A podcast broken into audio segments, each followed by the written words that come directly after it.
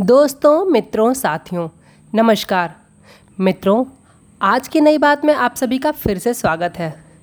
मित्रों, जो सूचना आई है, जो खबर आई है, वो भारत सरकार की तरफ़ से ये है कि भारत सरकार अफ़गानिस्तान में जो तालिबानी विद्रोही हैं, जो वहाँ पर की चुनी हुई लोकतांत्रिक सरकार के विद्रोह में लगे हुए हैं, उनसे भी भारत सरकार बातचीत करने को राज़ी हो गई है। मित्रों, बात ये हुई है कि पिछले कुछ दिनों से अमेरिका की सेना तालिबान से बाहर निकलने के लिए और अफ़गानिस्तान से बाहर निकलने के लिए तैयारियों में लगी हुई है।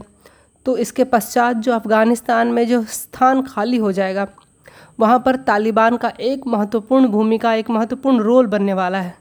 और अफ़गानिस्तान में जो भी नई सरकार बनेगी, उसमें तालिबान का हिस्सा होना निश्चित ही है। इसी वजह से जो भी सरकार बने, तालिबान का तो होना ही है। तो इस क्षेत्र की सारी शक्तियाँ, सारी ताकतें, सारे देश धीरे धीरे तालिबान के साथ अपने रिश्ते बढ़ाने की कोशिश में लग गए हैं। और इसी कारण जो ये सूचना भारत सरकार की तरफ़ से आई है, वो उस दिशा में भारत के प्रयास को दिखाती है।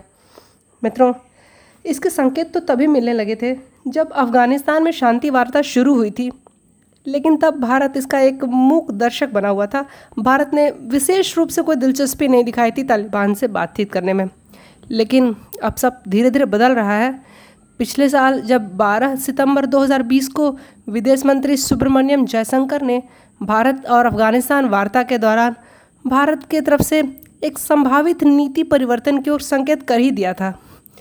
उन्होंने दोहा में ये कहा था कि भारत अफ़गान को अफ़गानों के द्वारा संचालित, अफ़गानों के द्वारा स्वीकृत तथा अफ़गानों के द्वारा नियंत्रित शांति वार्ता का समर्थन करता है। इसे आप समझ सकते हैं कि उस वार्ता में सम्मिलित होना ही भारत की तरफ़ से एक संकेत दे दिया गया था कि शायद कभी भविष्य में तालिबान से सीधी वार्ता भी हो सकती है। भारत ने इसका इनकार नहीं किया था। अब भारत ने कभी भी डायरेक्टली इसके पहले अफ़गानिस्तान से सीधे बातचीत करने के लिए तालिबान से प्रयास तो कभी नहीं किया, लेकिन भारत ने अफ़गानिस्तान में आपको पता ही है कि काफ़ी इंफ्रास्ट्रक्चर डेवलपमेंट के काम किए हैं। भारत ने वहाँ पर कई सारे पुल, अस्पताल, यहाँ तक कि वहाँ के संसद को भी बनवाया है। तथा भारत वहाँ के सैनिकों के प्रशिक्षण में, उनके आधुनिकीकरण में, उनको हथियार उपलब्ध कराने में भी हमेशा अफ़गानिस्तान का सहयोग करता रहा है। इसलिए अफ़गानिस्तान के स्तर पर देखा जाए तो भारत का अफ़गानिस्तान के साथ अच्छा संबंध रहा है। लेकिन तालिबान के साथ भारत का उस तरह से कोई संबंध नहीं रहा, क्योंकि तालिबान भारत में एक आतंकवादी गुट के रूप में देखा जाता रहा है। इसलिए भारत तालिबान से सीधे तौर पर कभी बात नहीं करती रही। लेकिन तालिबान की सरकार जब 2001 में अमरीकी हमलों के बाद गिर गई थी, उसके बाद से वहाँ एक लोकतांत्रिक सरकार बनने लगी। और तब से उस लोकतांत्रिक सरकार के साथ बातचीत करने का भारत हमेशा से पक्षधर रहा है। चाहे वो हामिद कारजाई साहब की सरकार रही हो या आजकल वर्तमान में जो अशरफ गनी साहब की सरकार है, इन दोनों सरकारों के साथ भारत के काफ़ी मधुर संबंध बने रहे हैं। भारत ने अफ़गानिस्तान को इसके लिए आर्थिक मदद भी दी है, लेकिन 1990 से जो तालिबान का युग रहा, जो आतंकवाद का रूप रहा वहाँ पर, उससे भारत सरकार हमेशा विरोध रही है। इसी कारण भारत तालिबान से सीधे सीधे बात करने से हमेशा बचती रही है। और इसीलिए भारत ने तो तालिबान के ख़िलाफ़ जब नॉर्दर्न अलायंस युद्ध कर रहा था या लड़ाइयों में लगा हुआ था तो भारत तो नॉर्दर्न अलायंस के अहमद शाह मसूद का समर्थन करती थी। तो आप समझ सकते हैं कि भारत का तालिबान के साथ बहुत मधुर संबंध तो रहा ही नहीं। फिर भारत को ये भी भय रहता था कि तालिबान कहीं कश्मीर में जो आतंकवादी हैं, उनको समर्थन कर सकता है। और अगर उनको कश्मीर में आतंकवादियों को तालिबान का समर्थन मिल गया तो भारत के लिए जो पहले से ही सिरदर्द कश्मीर का आतंकवाद बना हुआ है, वो बढ़ सकता है। इसलिए भारत तालिबान और कश्मीरियों के बीच के आतंकवादी जो संबंध है, उसको भय में रखते हुए तालिबानियों से अधिक से अधिक दूर रहना चाहता था।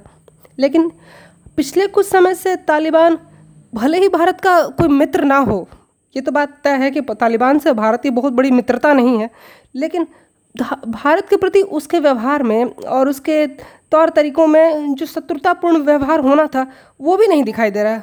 कहने का मतलब है कि तालिबान का व्यवहार परिवर्तित हुआ है, ऐसा तो दिखता है। तालिबान ने साफ़ साफ़ इशारा किया था कि वो दूसरों देशों के आंतरिक मामलों में दखल अंदाजी नहीं करेगा। इसका एक मतलब ये है कि शायद वो कश्मीर के मामले में कश्मीरी आतंकवादियों का साथ ना दे, क्योंकि कश्मीर का मुद्दा जो है वो भारत का आंतरिक मामला है। तो इस तरह से भारत सरकार को ये संकेत था कि शायद भारत सरकार अब तालिबानियों से बात कर सकती है, क्योंकि तालिबानी शायद भारत के किसी भी आंतरिक मामले में उस तरह से, जिस तरह से भारत भय अनुभव कर रहा था, उस तरह से हस्तक्षेप ना करे। इसीलिए भी लगता है कि भारत का तालिबान के प्रति जो रुख है, वो थोड़ा नरम हो गया है। लेकिन फिर भी भारत ने कभी तालिबान से डायरेक्ट बात तो की नहीं है। और भारत सरकार करे भी क्यों? तालिबानियों ने भारत को इतने अच्छे अनुभव भी दे रखे हैं कि भारत सरकार तालिबानियों से बात करने की कोई इच्छा नहीं रखती थी। आपको याद भी होगा कि किस तरह से सन 1999 के दिसंबर में भारत के एक हवाई जहाज़ I C eight one four को हाईजैक कर लिया गया था और वो कहाँ लैंड हुआ था? वो कांधार में लैंड हुआ था। कांधार उस समय दुनिया के आतंकवाद के लिए सबसे स्वर्ग जगह मानी जाती रही होगी। तभी तो आतंकवादियों ने भारतीय जहाज़ को जाकर कांधार में सबसे सुरक्षित समझा। और तो और जो तालिबानी प्रशासन थी, उसने भारत सरकार की कोई मदद नहीं की। उसने तो तालिबानियों ने आतंकवादियों की ही मदद की। तो आप समझ सकते हैं कि आतंकवादियों और तालिबानियों में कितना ज़्यादा गठजोड़ और कितना मधुर संबंध रहा है। तो इस वजह से तालिबानियों को भारत सरकार आतंकवादी ही समझती रही है। संबंध अच्छे होने का कोई प्रश्न ही नहीं था। दूसरा आपको एक उदाहरण दूँ कि तालिबान का तो निर्माण ही आतंकवाद पर आधारित मानसिकता से हुआ है। वहाँ पर हमेशा से ही भारत जो है आतंकवाद को एक झेलने वाला देश के रूप में रहा है। तो जब कोई एक ऐसा शक्ति जो आतंकवाद पर निर्भर हो, आतंकवाद पर आधारित हो, उससे भारत सरकार के बनने की कोई बनने का कोई सवाल ही नहीं था। इस वजह से भी भारत सरकार और तालिबान बिल्कुल अलग अलग पहलू थे, जिससे इनके बातचीत होने की कोई संभावना आज तक बनी नहीं। एक और घटना हुई, जो आप सबको याद होगा जब तालिबानियों ने बामियान में भगवान बुद्ध की मूर्तियाँ तोड़ दी थी, भगवान बुद्ध को भारत में काफ़ी सम्मान की दृष्टि से देखा जाता है और तालिबानियों ने उनको कोई भी सम्मान नहीं दिया और उनकी सारी प्रतिमाओं को तोड़ दिया। तो इससे तालिबानियों के प्रति तो दुनिया भर में जो घृणा की भावना थी वो और बढ़ गई और भारत में भी। इस वजह से तालिबानियों के प्रति जो थोड़ा बहुत भी जो लोगों के मन में कुछ भावना रही हो, वो भी सब हवा हो गई। तो भारत कभी भी, किसी भी दृष्टि से भी तालिबानियों से ऐसा कोई संकेत पाया ही नहीं, जिससे भारत तालिबानियों से बात करने की कोई प्रश्न भी उठे। इसी वजह से भारत और तालिबान के संबंध हमेशा से ही शत्रुतापूर्ण ही रहे। लेकिन अब वक्त तो बदल रहा है। भारत ने भले ही कभी भी तालिबान से प्रत्यक्ष बात नहीं की हो, लेकिन अब जब अमेरिका अफ़गानिस्तान से अपनी सेना को हटा लेगा तो वहाँ पर भारतीय रणनीतिकारों में अफ़गानिस्तान तालिबान से किसी न किसी संबंध बनाने की या किसी न किसी तरह की संपर्क स्थापित करने की हलचल महसूस की ही जा रही है। क्योंकि इस क्षेत्र की जितनी भी शक्तियाँ हैं, चाहे वो ईरान हो, रूस हो, पाकिस्तान हो, चाहे चीन हो, सभी तालिबान से संपर्क साधने में लगे हुए हैं। भारत इस रेस में पीछे हो गया है। फिर आप ये भी समझ सकते हैं कि एक ऐसी ताकत है जो भारतीय हितों के इतने विपरीत रही हो, उससे बात करने में हिचक तो होती है। आप किससे बातें करते हैं जिससे आप मित्रतापूर्ण अनुभव करते हैं? लेकिन तालिबान उतना मित्र तो है नहीं। तो एक अनजान और संभवतः शत्रु व्यक्ति से प्रत्यक्ष बात करने का एक हिचक तो सबके हृदय में रहता है। तो वो भारत सरकार के मन में भी है। लेकिन लेकिन अभी क्या करेंगे? वो भी तब जब भारत एक ऐसी सरकार है, आप हम समझ सकते हैं कि भारत की सरकार जो है वो भाजपा की सरकार है, जिसको एक कट्टरपंथी हार्ड लाइनर समझा जाता है, जो कि आतंकवाद के मुद्दे पर देश में राष्ट्रवाद की भावना को बढ़ाती रहती है। तो वैसी सरकार जो इतने राष्ट्रवादी हो, वो किसी आतंकवादी शक्ति के साथ बात करे ये थोड़ी एक मुश्किल स्थिति तो है, लेकिन फिर समस्या ये है कि भारत का जो स्थिति है अफ़गानिस्तान में, उसमें भारत कुछ ना कुछ भूमिका होना भी आवश्यक है। नहीं तो क्या होगा कि अफ़गानिस्तान में स्थितियाँ अगर भारत के विपरीत हो गई तो आने वाले एक लंबे समय तक भारत के लिए एक बड़ी समस्या बन सकती है। फिर भारत ने जो कश्मीर में धारा तीन सौ सत्तर हटाई है, जो कश्मीर की संविधानिक स्थिति में बदलाव किया है, उसको भी इस दृष्टि से सोचा जा रहा है कि अगर भारत ने ये समझ लिया था कि अमेरिका से की सेनाएँ अगर अफ़गानिस्तान से हट गई तो कश्मीर में आतंकवाद फिर बढ़ सकता है। तो इसलिए भारत सरकार ने अमरीकी सेना को पूरी तरह से हटने के पहले ही वहाँ की संवैधानिक स्थिति में जो परिवर्तन करना था, उसको कर दिया अब क्योंकि वहाँ पर स्थितियाँ कुछ सम समवट नॉर्मलाइज हो गई हैं, स्थितियाँ नियंत्रित में आ गई हैं तो अब भारत सरकार सोचती है कि अमरीकी सेनाओं के जाने के बाद भी तालिबान से बात करके कश्मीर में स्थितियों को और अब आगे बिगड़ने ना दिया जाए। इसके लिए भारत सरकार का तुरंत तालिबानियों के साथ कुछ ना कुछ वार्ता करना आवश्यक है आवश्यक है ही।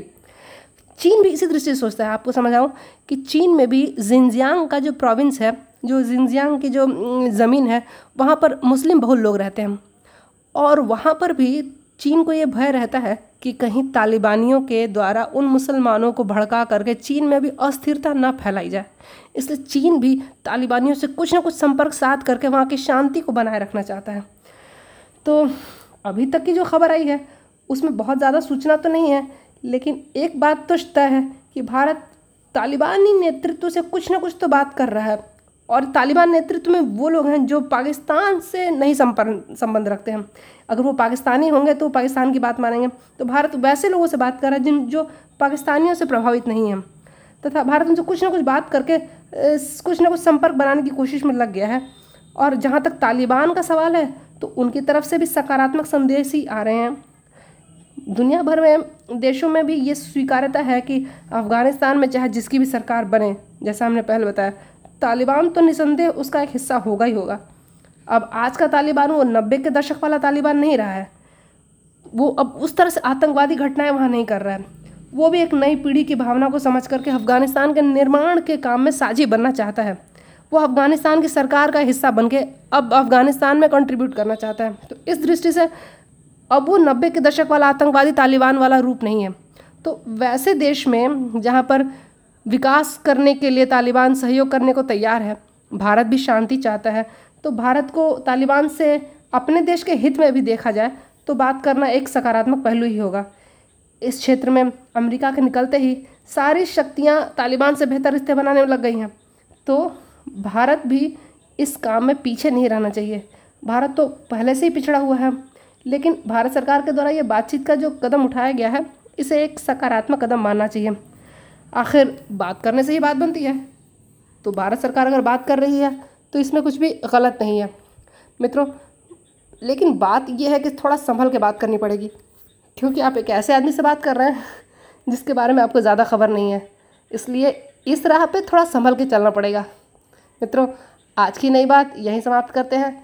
मुझे उम्मीद है, जैसे जैसे और ख़बरें बाहर आएँगी, हम लोग और बातें करेंगे। आप सबको ये बात पसंद आई हो तो कृपया इसे फॉलो करें। कल हम लोग फिर किसी नई बात पर बात करेंगे। तब तक के लिए शुभ रात्रि वंदे मातरम, जय हिंद।